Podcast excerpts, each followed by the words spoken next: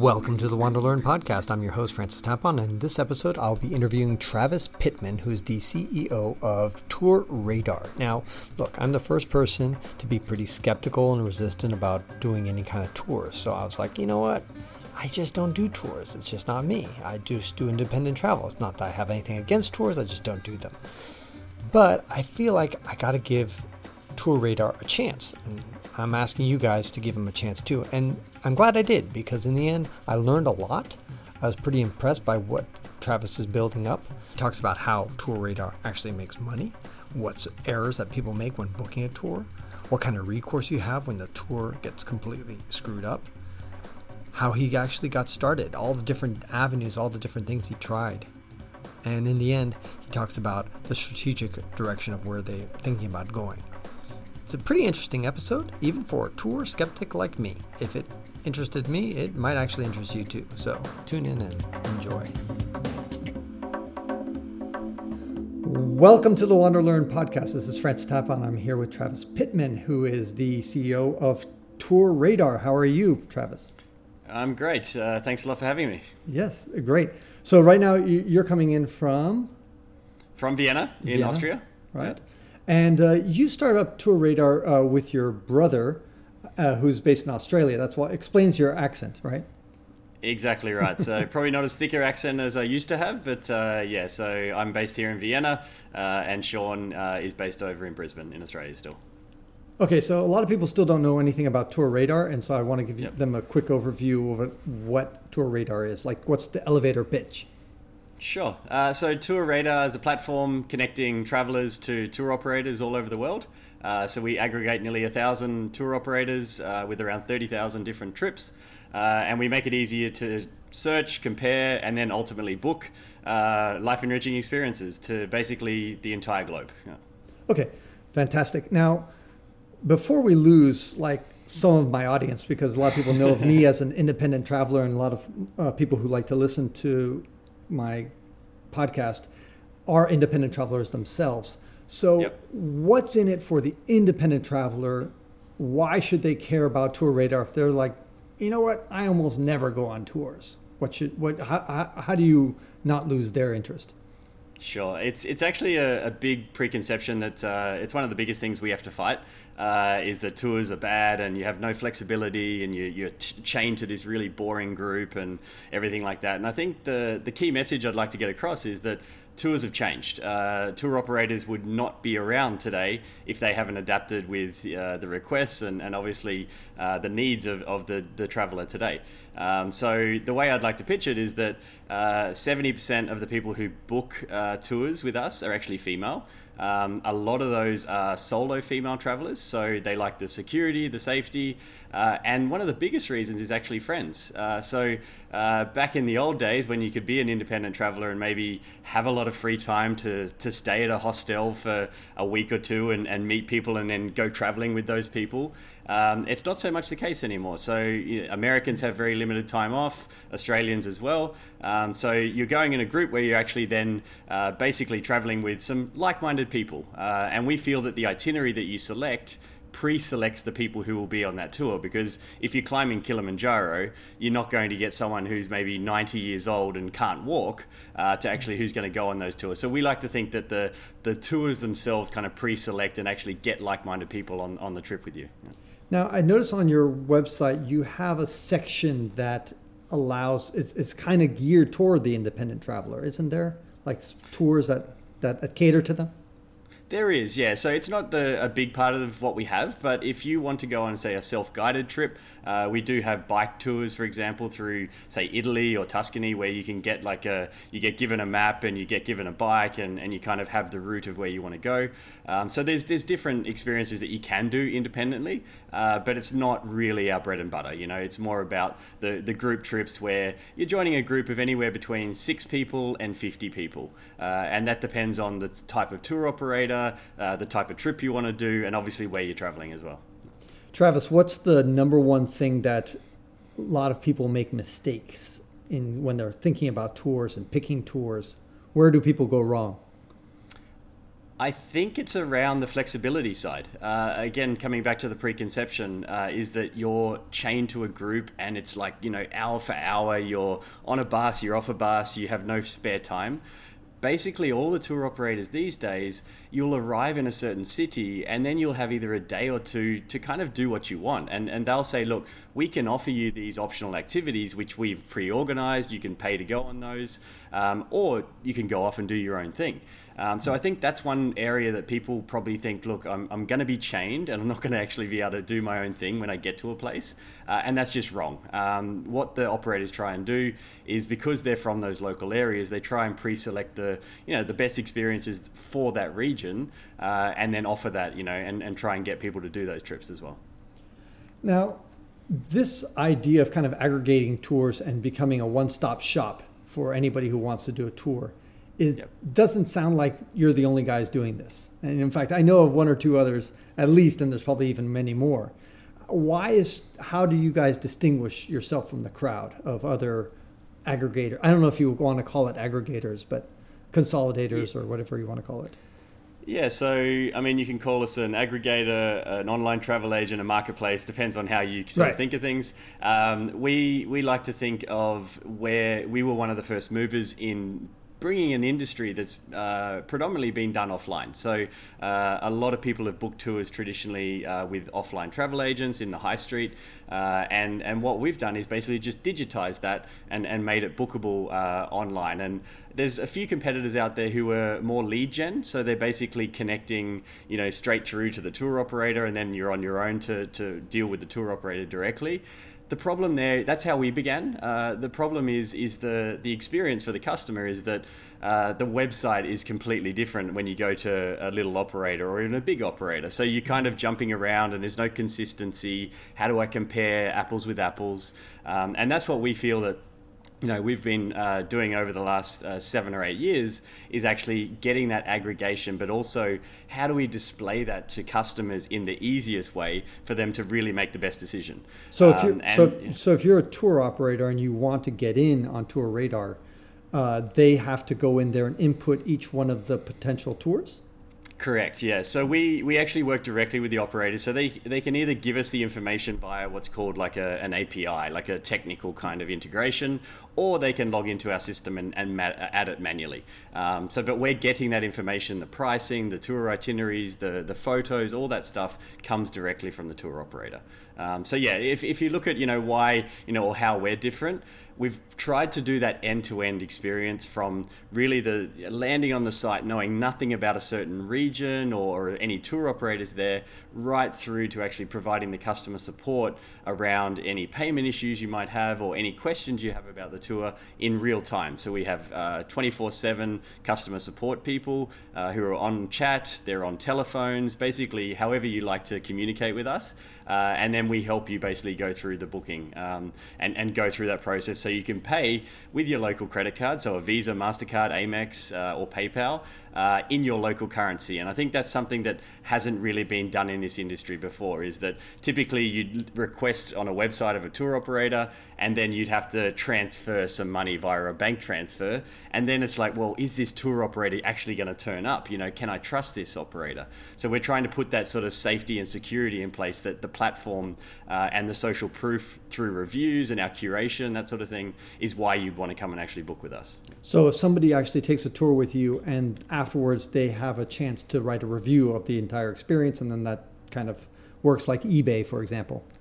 Exactly. And also Booking dot com, uh, right. where you go, you book the hotel, you actually write a review after. Uh, also, we're a bit more in the TripAdvisor direction, where you don't have to have booked with TourRadar to, to have left a review. So we actually allow people who haven't booked through us to still leave a review with us. Uh, and we basically, you know, we confirm via uh, the email address if they're a real person. We've got checks in place for fraud, that sort of thing. Uh, mm-hmm. So we really try and make sure that yeah, we're highlighting, you know, real customer feedback from people who have been on these trips before at the tour level, not just at the operator level as well, because a tour operator can offer very different experiences depending on where they are. Yeah. Fair enough. And and I imagine one thing, I don't know if you do it, but one thing that I think Amazon does, well, I know they do, is that they have a verified purchase badge. Yep. Do you guys mm-hmm. do the same thing? Uh, we don't, but it'll be something that, that is coming. Yeah. So we're doing some pretty big uh, changes at the moment, and that'll be one of the things. Yeah. Okay. And then yeah. what other things are coming down the pipe that you would like to kind of take TourRadar, and where do you guys want to go, and, and in what direction? Yeah, so uh, when I think about the marketplace, uh, it's about selection. So it's about, can we get the biggest selection, the best selection for uh, the travelers to, to know, okay, I've got a full visibility or f- full view of what I can do in this certain region or for this certain travel style. Um, and that's what we're trying to do, is we're really wanting to get as many tour operators as we can um, who offer great experiences into the platform.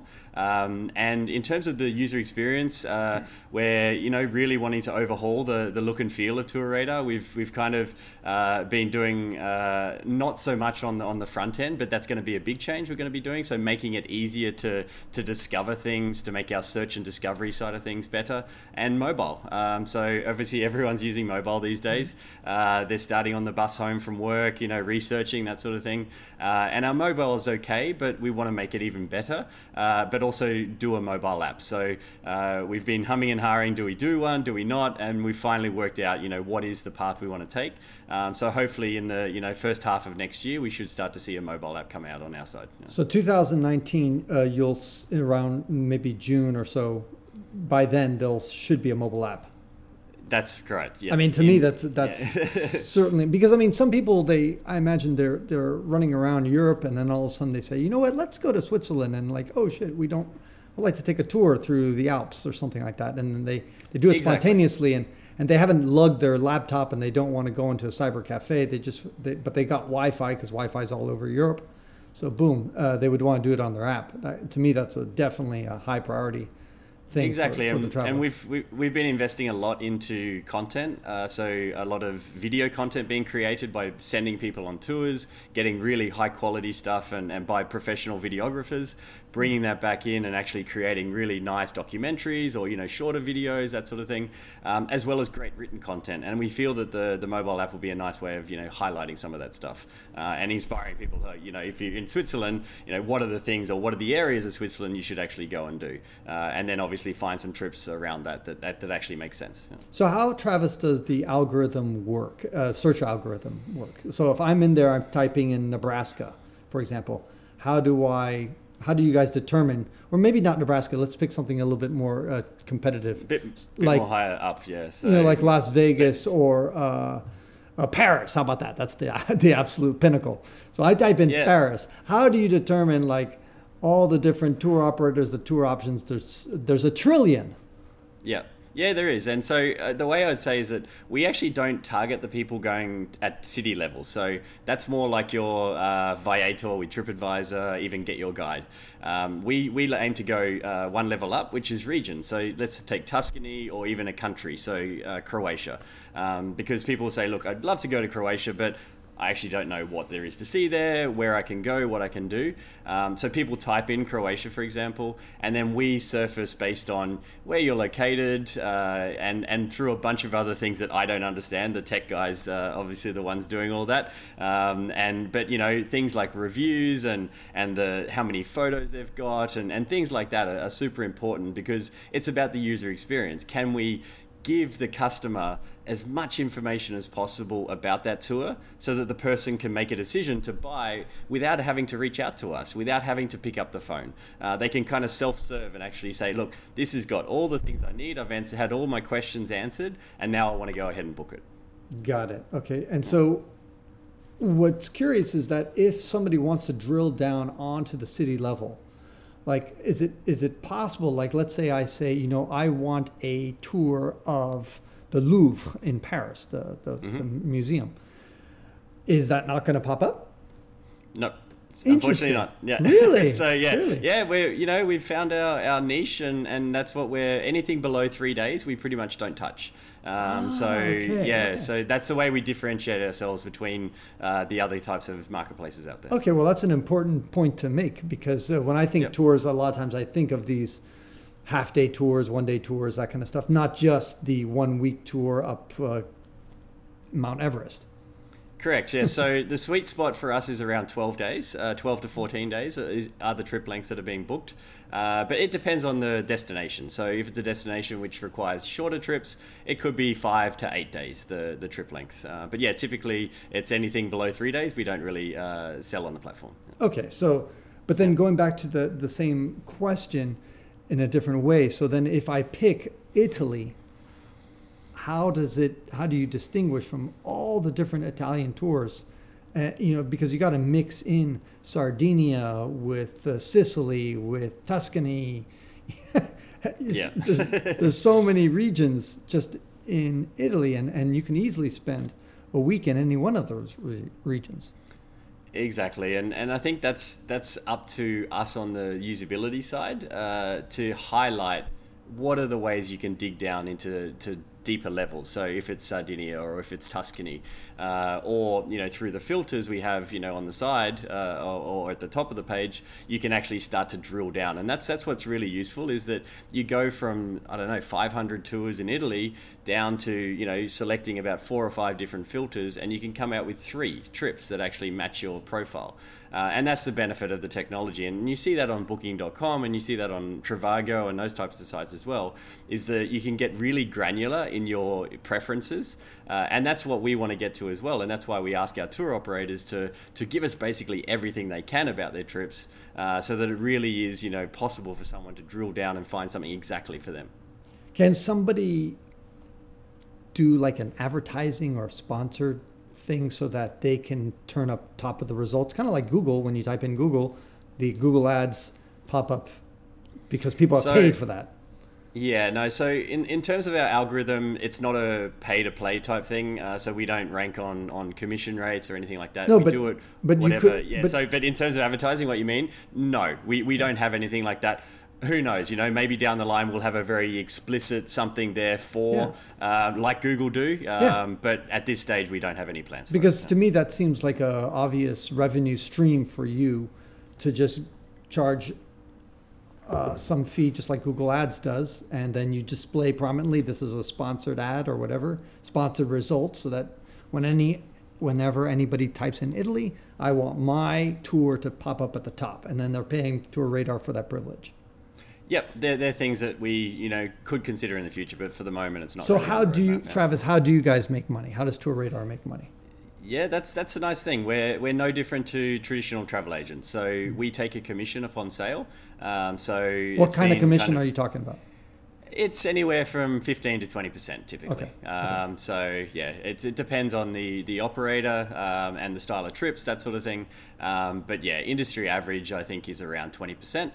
Um, I think in some, you know, you're paying twenty-five to thirty, uh, especially as you get down to lower um, sort of value tours. Um, but yeah, it's not something, we don't mark up the trips, um, you know, to, to put that fat in there. The the tour operators in the past have had to always get distribution through traditional travel agents, so they've built the commission into their model. Um, so it's not like you know, there's another link in the chain or anything like that. Uh, we're just basically taking something that was done offline and bringing the process online. Okay. And what are some advice uh, advices that you would give uh, travelers who are thinking about booking tours, either through TourRadar or just general advice that you've done? Because obviously you've probably been on one or two tours. So what, what kind of advice would you give people that's a, that that I think some people overlook? I would say, uh, yeah, leverage the, the granularity that we provide. Uh, so you can really get down to, you know, do you want it to be active? Do you want it to be, you know, more cultural? Uh, so you really kind of pull out what are the things that you are really important to you.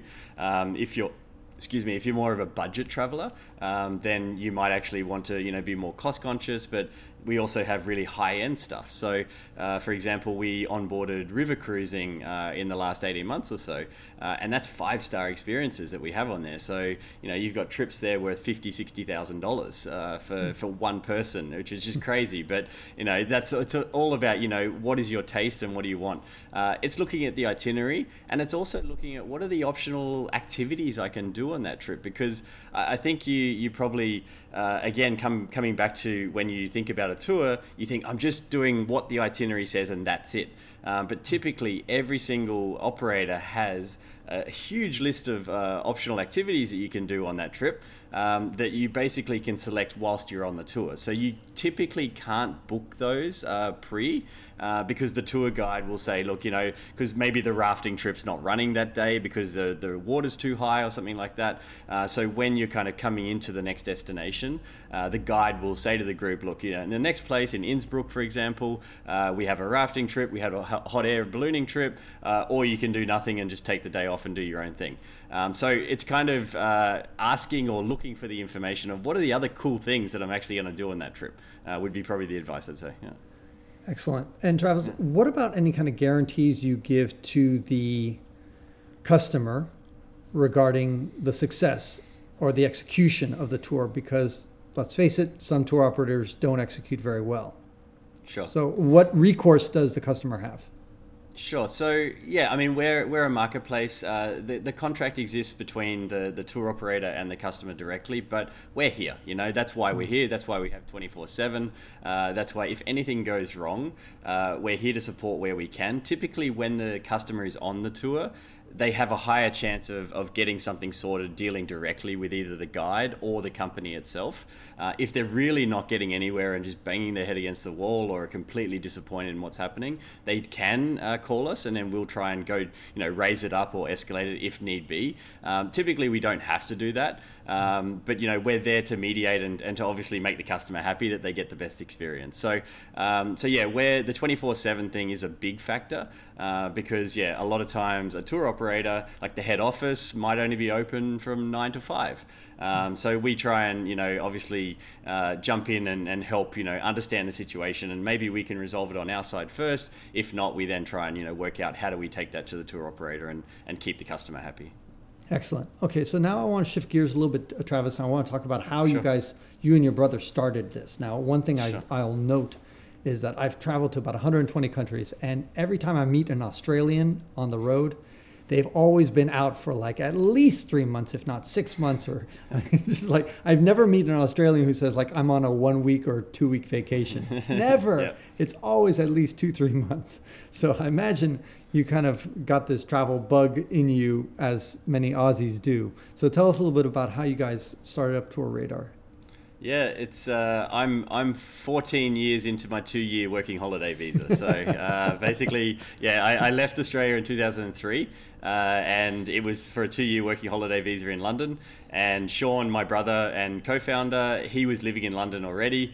Uh, basically, it was like, you know, it's great over here. You can earn decent money. You can travel. You can see the world, which, you know, a lot of Aussies, we're stuck on our island and we don't really get to see uh, much of the world from there. So we yeah. like to get away from it. Uh, hence why you meet a lot traveling. Uh, but yeah, we, we started out something actually in two thousand four, uh, which was the predecessor to TourRadar. And, and funny that you say travel bug, because the name of the site that we created was called bug bitten dot com. Okay. So it was to be to be bitten by the travel bug. Yeah. Um, and it was basically Facebook for, for travel. So uh, back in two thousand four, we were the photo sharing platform for all the expats living in London. So uh, a lot of them had no Facebook back then. Uh, so they used us to share their drunken photos in in London, but then also their travel photos whilst they were actually, you know, tripping around Europe or Africa. Um, and so we were super successful. We had like twenty thousand photos a day being uploaded back then, uh, which was crazy, you know, like no one was really doing that. Uh, problem was social media just didn't exist. No one knew what it was. Um, and so we saw Facebook coming as well. Uh, my brother's the finance guy, so he was like, well, we can't just keep burning cash on servers and whatever else. We need to have a business model of some description.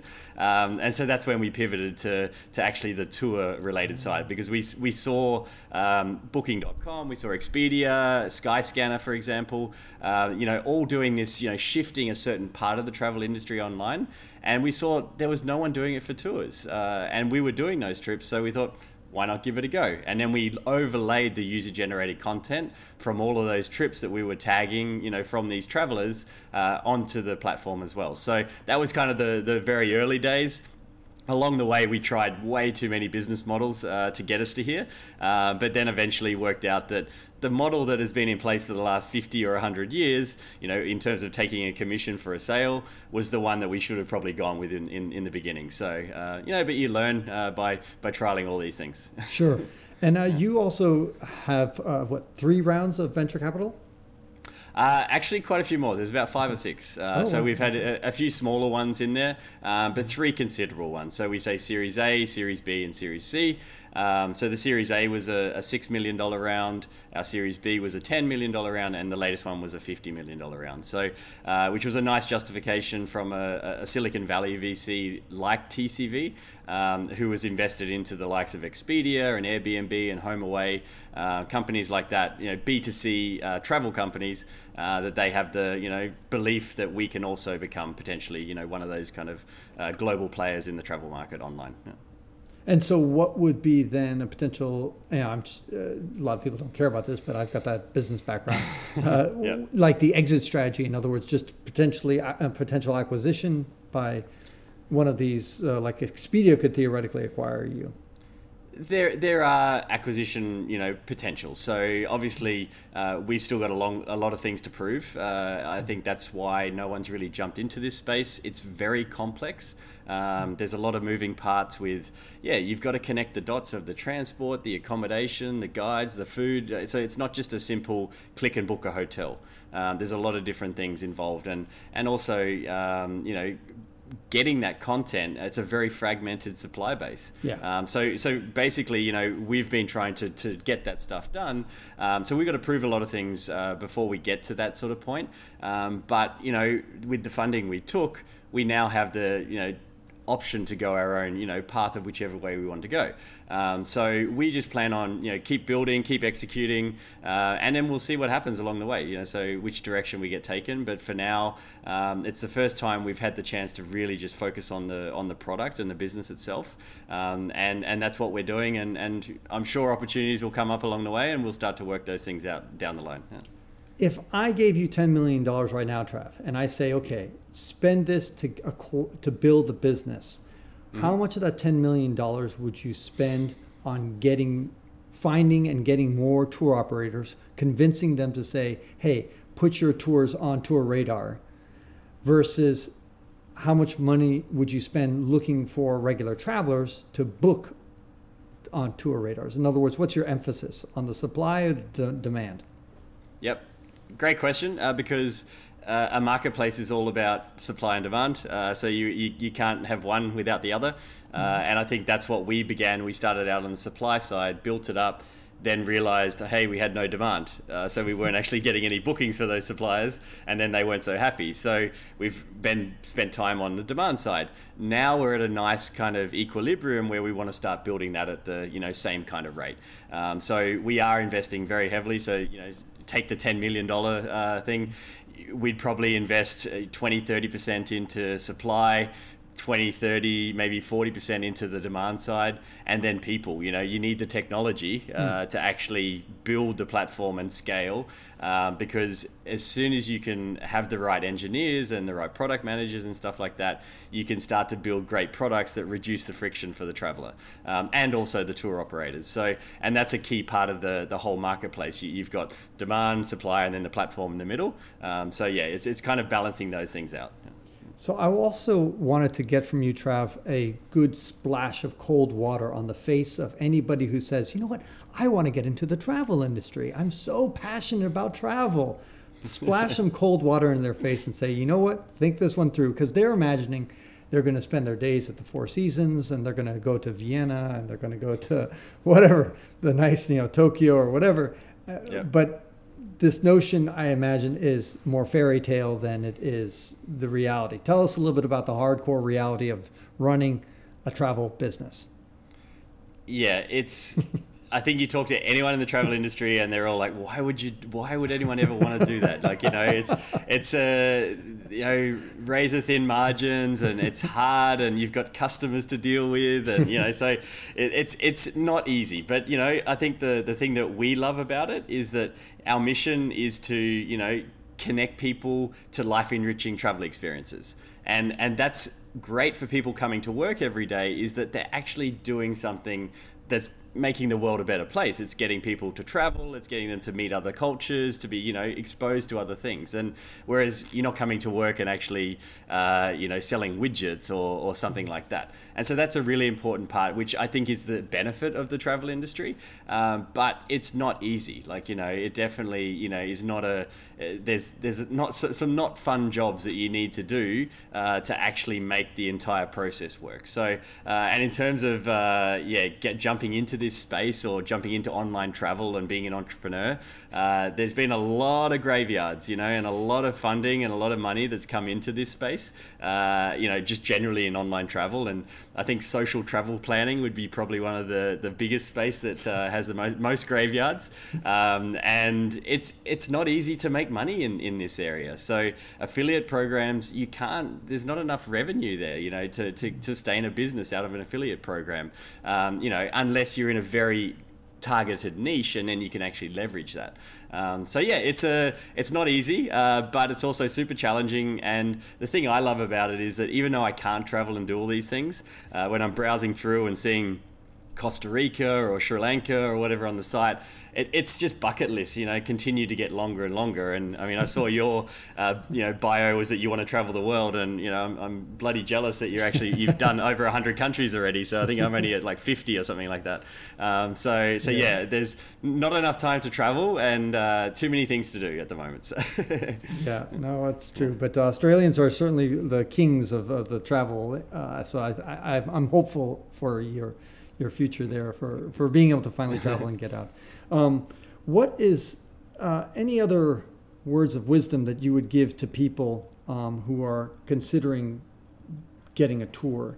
Any other things that you would say, okay, look out for this or watch out for that, that we might have missed? I, yeah, I, I think I touched on it slightly. Uh, One thing that is probably under underrated and, and probably not really understood completely is the friendship factor. Uh, so mm. pretty much every single person you talk to who's done a tour mm. has one or two people that they met on that tour that they're still in contact with. Yeah. Um, typically, it could be five to ten. Uh, I know Sean, my brother, he went on a Kentucky tour back in the day, you know, around Europe. Uh, this is probably twenty-five years ago, or twenty years ago now, and he's still in touch with two or three of those. Um, and so I think that's the, the thing that's underestimated, that the people you'll meet, and it's just in travel in general, like, you know, sure. that you'll meet people on that tour. But the cool thing about it, we see it, you know, in Facebook groups and, and also in, in reviews and stuff like that we see, is that people say, I did this tour with uh, these five people, and now next year we've already booked onto uh, Croatia or Costa Rica or something like that, um, you know, with the same people on a different group uh, because they had such a good time. So I think the friendship side is something that's probably underrated, uh, and to really just think about that and, and to just take the leap of faith as well. If you're going, if you've got time off, you've got cash and none of your friends do, just do it. You know, it's that's the purpose of a tour. It makes it easy. Yeah. Right. No, that's certainly true. And I think that's, a lot of people when they go to Europe, especially because Europe is so rich when it comes to monuments and physical objects and churches and things to look at, that sometimes we forget about the human element of, let's yep. say, either meeting a local or meeting somebody in your tour and actually connecting with them, because in the end, a lot of those can be the richest travel experiences Absolutely. Of all. Um, yep. Are you getting involved at all in Africa? Because I just came back from fifty-four African countries. Uh, I, I imagine... In some ways, Africa seems like a perfect place because so many people are concerned and worried about Africa that mm-hmm. they, they want to be have a you know a handheld tour. Um, on the other hand, there's a lot of countries in Africa like Chad or Guinea-Bissau that are really not tourist oriented. Yep. I think Africa is a, a great example of a place you'd want to do a tour um, because y- y- your safety, your, you know, sometimes you, you're not sure. I mean, you're probably a bit on, on the more adventurous side, but there's people who, uh, yeah, aren't so keen to get out of their comfort zones, and, and to have someone kind of holding your hand and, and knowing how you're getting from A to B and, and how you do this border crossing and, and what you should and shouldn't do or say or that sort of thing. That's the that's the purpose of a, of a tour. And so Africa, for sure, we have it on the platform. Uh, it's not one of our biggest sellers because it is a little bit more adventurous. Um, so Europe uh, definitely is that kind of, you know, easier step for people to take when they want to go traveling, because uh, a lot of our customers are Australians and Americans. Um, so, you know, to go to that next step of Africa, it's it's a bit more. Um, uh, but yeah, we're we're definitely doing more and more into that area. So overland trucks, uh, you know, safaris, that sort of thing. Uh, the, the area that we don't really do so much yet, and, and that could change in the future, is on the tailor-made side. So if you come to us and you really want us to put together a completely custom experience, um, it's not something we do today. Um, we'll probably eventually have a team that will look after those sort of things, uh, but we're more about getting people onto um, you know, these experiences that probably meets ninety percent of what you actually want to do anyway, um, but costs you forty percent less. Um, right. And, you know, you got the benefit of traveling with someone else, but if it's your honeymoon, you may not want to actually do, you know, a group experience. So, um, and I think there's quite a few trips in Africa which are kind of the honeymoon type trips, or, right. or maybe dedicated family type trips. Um, so, so yeah, it's not a huge thing for us, but it's something we're going to grow into. Yeah. Excellent. So everybody wants to go to Tour Radar dot com. That's with two R's. Yes. Yep. Actually, no, there's really three R's in the name. but, yeah. At, at, well, at the end. Yeah. yeah exactly. in but, the middle, there's two R's. Yeah. But, okay. Yeah. Great. Uh, Travis, uh, any last words of wisdom before we go? No, uh, really, I think it's about uh, getting out of your comfort zone. I think so many people are just stuck in the kind of, you know, rat race of their jobs, and they don't, I think they think travel to a, an exotic place is, is really hard. And that's what I, I, I love about tours, is that it's basically travel simplified. So uh, you could pretty much book a tour to Vietnam or anywhere in the world and not do a single bit of research. Right. Literally jump on a plane, turn up, you're traveling with a local guide, you're doing all the local things. So you don't need to do this massive amount of research. And that's the thing I love about tours. Um, and that's something that we really want to push uh, and, and show people, that you can literally kind of click, book, go, and not really think about it and still experience, you know, some pretty amazing stuff. Yeah. Yeah, and I think also to remind people that, that tours are not always super highly structured. Some of them are, but Correct. Yep. uh, I think sometimes it can be a marriage saver, because maybe one spouse wants to have the structured tour and the other one wants to be the independent traveler, and then you can actually do both when you book a tour. In other words, you're not always uh, in this highly structured event. But I think what I always tell people, because frankly, a lot of independent travelers are extremely snobby, and it pisses me off, because to me, yeah, I've been to a lot of places independently, but that doesn't make me better. You know, they, they look sometimes down at the tour thing. I'm like, I always tell people, get out of the house. Yep, That's exactly. all I ask. And I don't yeah. care if you walked one block to a block that you've never been to, or yep. you go to uh, Zimbabwe. What matters is get out of the house. That's the most important thing. So exactly. Yeah, uh, yeah. And just, and, just on on that point, just uh, where you mentioned about the marriage saver thing, uh, we've had uh, quite a bit of feedback from people where they say the thing they really like about the tour is that the the husband or the wife might not actually be a um, you know, someone who likes to socialize or go drinking or, or go out and party or whatever it is, and another one might be a bookworm or loves to watch movies or whatever. So at night times, they actually find it's great, because, you know, one can go off and do the thing they want to do, and the other one can just sit at home and, and or sit in the hotel room, relax, take a bath, whatever it is.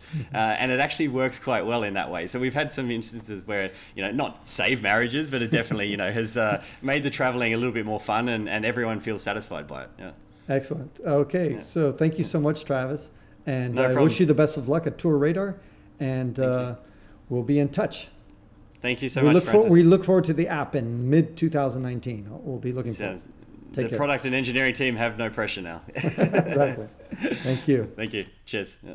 And that concludes this episode of the Wanderlearn podcast, where we explore travel technology and transformation. If you'd like to see the show notes with links to what we talked about, or if you'd like to comment on the show, or if you'd like to ask me a question, then go to wanderlearn dot com and click on the latest episode. If you'd like to connect with me, just remember F. Tapon. That's my first initial and my last name. F. Tapon is the username I use on all social media. You can also get to my website by going to f tapon dot com. Here's one last reason to remember F. Tapon. If you like what I do and want to get rewarded for supporting my projects, then go to patreon dot com slash, yep, you guessed it, F. Tapon. That's where you can pick up some sweet rewards for as little as one dollar a month. And remember, subscribing to the Wanderlearn podcast helps, but downloading each episode helps even more. Please share the podcast, review it, and sign up for my newsletter at wanderlearn dot com. This show was edited by Rejoice Tapon. The music was composed by Eric Stratman. This is Francis Tapon, encouraging you to wander and learn.